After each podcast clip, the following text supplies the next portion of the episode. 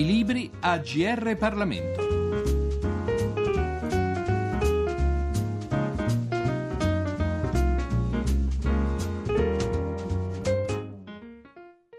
Un saluto e un benvenuti all'ascolto da parte di Giorgio Cirillo a tutti coloro che sono sintonizzati sulle frequenze del GR Parlamento. Il libro che presentiamo oggi, pubblicato da Rubettino, è La casta a statuto speciale del giornalista e scrittore Pier Francesco De Robertis. Il sottotitolo ci indica con più precisione qual è la casta di cui si parla, perché recita conti, privilegi e sprechi delle regioni autonome. Per approfondire ancor più che cosa sostiene il libro in questione non ci resta che dare dunque la parola all'autore. Ma il libro è una, un viaggio, come ormai è di moda dire, nel, nel, io li ho chiamati sprechi e privilegi delle regioni a statuto speciale, che sono cinque in Italia, sono in realtà quattro più due province autonome, quella di Trento e di Bolzano che classifichiamo come regione unica, come il Trentino. Io le ho chiamate un relitto del passato, nel senso che sono delle autonomie in Italia, sono frutto di un momento storico ben preciso, quando principalmente alla fine dell'ultima guerra si erano create delle situazioni di, di, di confronto con, con realtà statuali vicine oppure c'erano delle importanti realtà di bilinguismo e quindi insomma per una serie di motivi, l'una diversa dall'altra, perché poi le nostre regioni a statuto speciali sono tutte speciali, ognuna a modo suo, per questi motivi la, la, Costituzione repubblicana recepì le autonomie che in qualche modo già esistevano. Ecco, quella, la tesi che sta alla base del libro, che è caduto il muro di Berlino, è cambiato il mondo, la geografia della, dell'Europa è stata stravolta, come è accaduto peraltro anche in passato, quindi è stata stravolta negli ultimi 50 anni l'unica cosa che è rimasta sono le, le, regioni a statuto speciale. Il problema di queste regioni a statuto speciale è che eh, hanno prodotto una serie di, di sperequazioni, di privilegi rispetto alla, a quanto accade nelle regioni limitrofe, in particolare al nord, perché le regioni a statuto speciale non sono speciali sulla carta, ma hanno oh, una serie di competenze autonome, quindi cose, materie di cui si occupano al, al posto dello Stato e proprio per questo hanno molti soldi eh, rispetto a quanto accade in una regione normale, perché dovendo so, gestire la, l'agricoltura e le foreste, in parte il, la magistratura, in parte alcuni livelli scolastici, insomma, per gestire delle cose in proprio hanno bisogno ovviamente di più soldi. E il fatto è che questi soldi sono molti, sono perché sono quelle tasse che vengono trattenute sul mentre non so, chi paga le tasse in Toscana, in Lazio, in Lombardia dà allo Stato chi paga l'IRPEF, eh, queste vanno allo Stato per la fiscalità generale, nelle regioni a statuto speciale in forma diversa, in quantità diversa tra di loro, restano sul territorio. Questo ha portato il territorio ad avere tanti soldi in più rispetto alle, regioni, alle altre regioni e quindi il risultato finale è che chi abita in queste regioni, in particolare quelle del nord, si trova ad, avere un, ad essere seduto su un, eh, so, un, gruzzoletto, una piccola grande montagna d'oro. Ecco perché c'è un welfare a livello scandinavo, ci sono degli aiuti alle aziende che nessuno ha, ci sono delle, delle, delle situazioni di, di grande sperequazione. Quindi questo è cosa che ormai non ha più, non ha più un senso. Ecco. Quindi tali autonomie andrebbero ormai abolite, ma proviamo, magari paradossalmente, a rovesciare il problema. Se tutte le regioni diventassero a statuto speciale,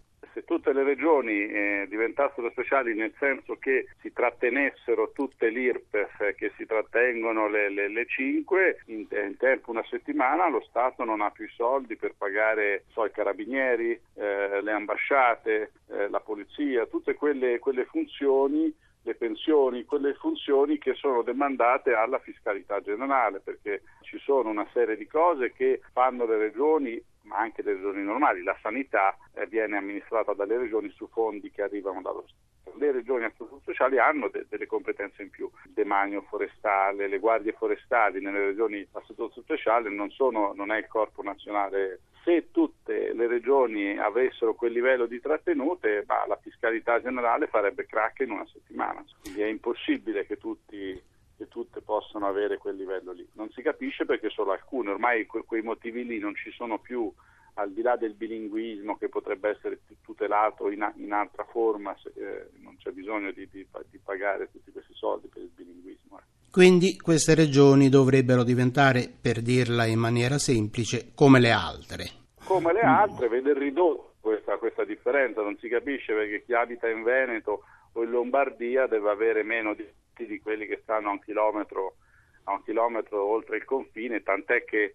nelle, le, comuni, mol, molti dei comuni che vivono in situazioni di confine con il Trentino Alto Adige hanno chiesto attraverso il referendum di poter aderire al, al Trentino, al, diciamo, sia a Trento sia a Bolzano, proprio perché loro stessi vivono, perché ce l'hanno lì a un chilometro, tutti questi privilegi, sono loro che hanno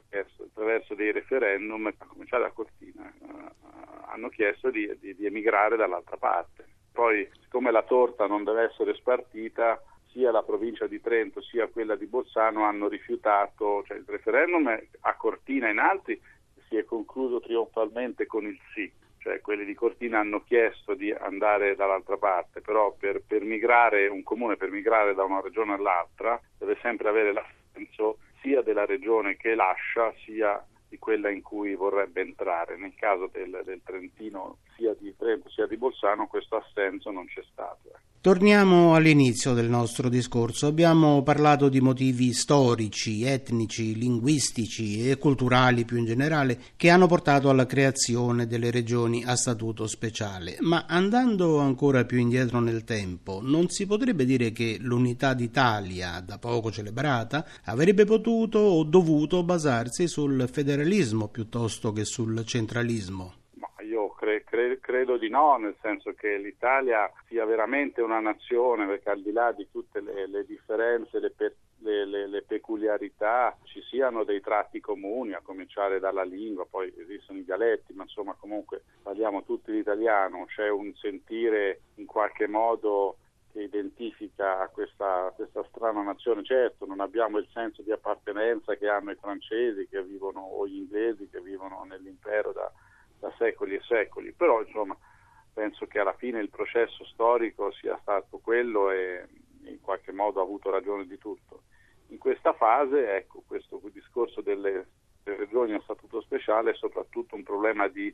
di sperequazioni con le regioni, in particolare con le regioni limitrofe, ecco, solamente di rivedere dei trattati e di tornare un po' indietro nella concessione dei benefici, niente di più. Abbiamo citato la Gran Bretagna, il suo impero secolare e il senso di appartenenza alla nazione che caratterizza appunto gli inglesi. Eppure la Scozia sta, e non da ora, dandosi da fare per staccarsi dal resto del Regno Unito. Non c'è dunque anche questo, questo senso di appartenenza che paradossalmente ora dovremmo sentire per l'Europa e invece diventa sempre più forte a livello locale, regionale, un po' dappertutto, fermo restando a proposito dell'esempio fatto le differenze che ci sono tra Italia e Gran Bretagna che non è qui ora il caso di esaminare. Ma insomma questo localismo, questo senso di appartenenza che, ripeto, dovremmo sentire per la nazione, addirittura per il continente, ora più che mai, ormai sembra essere sentito in maniera inversamente proporzionale alle dimensioni del territorio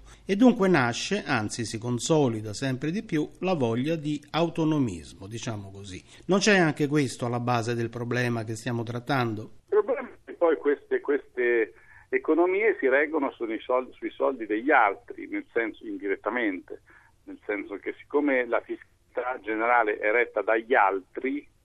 Ecco, loro non ne partecipano, in qualche modo partecipano in forma minore all'essere nazione e quindi eh, in questo hanno proprio un beneficio economico, capisci? Quindi tu ti, ti, puoi staccare benissimo, però poi ti paghi tutto da te, tue, tutto quello che avviene e a quel punto non, sei, non stai nell'Unione Europea, insomma ci sono i costi e i benefici poi, eh, non si può avere solamente,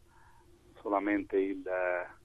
la parte migliore, insomma, troppo comodo. Detto questo, leggiamo ora un brano tratto da La casta a statuto speciale di Pierfrancesco De Robertis. Sì, certo, sappiamo tutti che le regioni a statuto speciale nacquero subito dopo la Seconda Guerra Mondiale con motivazioni storiche profonde, l'una diversa dall'altra, e che servirono a far uscire il paese da un impasse storico-politica difficile e che quindi il loro merito ce l'hanno. Ma da quel lontano 1945 il mondo è cambiato e siamo al paradosso. È stata stravolta la carta geografica dell'Europa, ma l'unica cosa che è rimasta uguale sono le regioni a statuto speciale italiane. È caduta l'URSS, ma non il Trentino Alto Adige. Non c'è più la divisione tra le due Germanie, ma esiste sempre quella con la Valle d'Aosta. La Jugoslavia di Tito è un ricordo, ma non i confini con il Friuli confini immaginari solo in parte, chiedere ai comuni confinanti che hanno provato più volte a violarli. L'Europa si è unita, le regioni a statuto speciale restano e finisce che Roma ha meno barriere economiche con la Polonia o la Lituania che con Bolzano o la Sardegna. Esagerando un po', potremmo sintetizzare affermando che in confronto al potentissimo e longevo re dell'Alto Adige Louis Dunkwalder, i nipotini di Stalin si sono rivelati un gigante d'argilla. Buffo paradosso, se non fosse che la storia procede spesso per paradossi. Pensiamo a Trento. Non c'è città italiana che non abbia una strada o una piazza intitolata a Trento e Trieste, simbolo della lotta e dei sacrifici di tutto il paese per farle diventare e conservarle italiane. Centinaia di migliaia di giovani hanno sacrificato la vita per loro, ma Trento e Trieste non sono italiane come le altre e quando tutto il paese chiede di rendere il trattamento dei loro abitanti simile a quello che i discendenti di quei giovani ricevono in Toscana, Lazio o Lombardia, loro si voltano, fanno il verso dell'ombrello e dicono ve lo scordate che diventiamo italiani come voi, noi siamo speciali, perché il privilegio è sempre difficile da togliere anche quando tutti tutti sanno che è un privilegio. Chi se ne avvantaggia per mantenerlo ammanta il proprio ragionamento di nobili motivazioni o fulgi di ragionamenti sui vantaggi generali, ma nessuno ci casca più e il dibattito sull'opportunità e soprattutto la compatibilità economica delle regioni a statuto speciale è aumentato nel tempo, perché le funzioni e i soldi alle speciali sono incrementati e sono diventate quindi ancora più speciali, mentre specularmente crescevano le difficoltà dei conti pubblici italiani. Un progressivo innalzamento di potere e di tutele, quello delle speciali, avvenuto a partire dagli anni 90, causato dalla debolezza della politica della Seconda Repubblica e dalla corrispettiva straordinaria capacità di quegli amministratori locali di trattare con Roma come una vera e propria controparte, come nei confronti di un datore di lavoro e di funzionare alla stregua di un sindacato di territorio. Si spiegano così il costante affermarsi di partiti localistici, l'Union Valdôtaine in Valle d'Aosta, la Südtiroler Volkspartei in Trentino Alto Adige, ultimamente anche l'MPA in Sicilia e, guarda caso, la sostanziale irrilevanza sia in Trentino sia nella Vallée dell'altro grande partito territoriale italiano, la Lega Nord. A Bolzano e Aosta, Bossi non ha di fatto mai sfondato semplicemente perché trentini e valdostani il loro Bossi ce l'avevano già. Ed è proprio grazie alla compattezza del sistema politico-sociale, in grado di muoversi con la forza di una legione romana, che Trentini e Valdostani hanno ottenuto sempre maggiori concessioni anche perché, all'opposto, la politica romana si trovava al massimo punto della propria debolezza storica. Ciò che è accaduto in Trentino con la Südtiroler Volkspartei, di cui parleremo meglio in seguito, è esemplificativo. Trovandosi a metà dello schieramento politico ed essendo i due poli in posizione di sostanziale parità, bastava la semplice minaccia di passare con l'avversario per fare arrivare a Trento e soprattutto Bolzano fondi e concessioni. Abbiamo così presentato la casta a statuto speciale, conti, privilegi e sprechi delle regioni autonome di Pierfrancesco De Robertis, pubblicato da Rubettino Editore. Da Giorgio Cirillo, grazie per l'attenzione e a risentirci al nostro prossimo appuntamento. I libri a GR Parlamento. Per segnalare saggi di storia, politica, sociologia e diritto, scrivere a grplibri.it.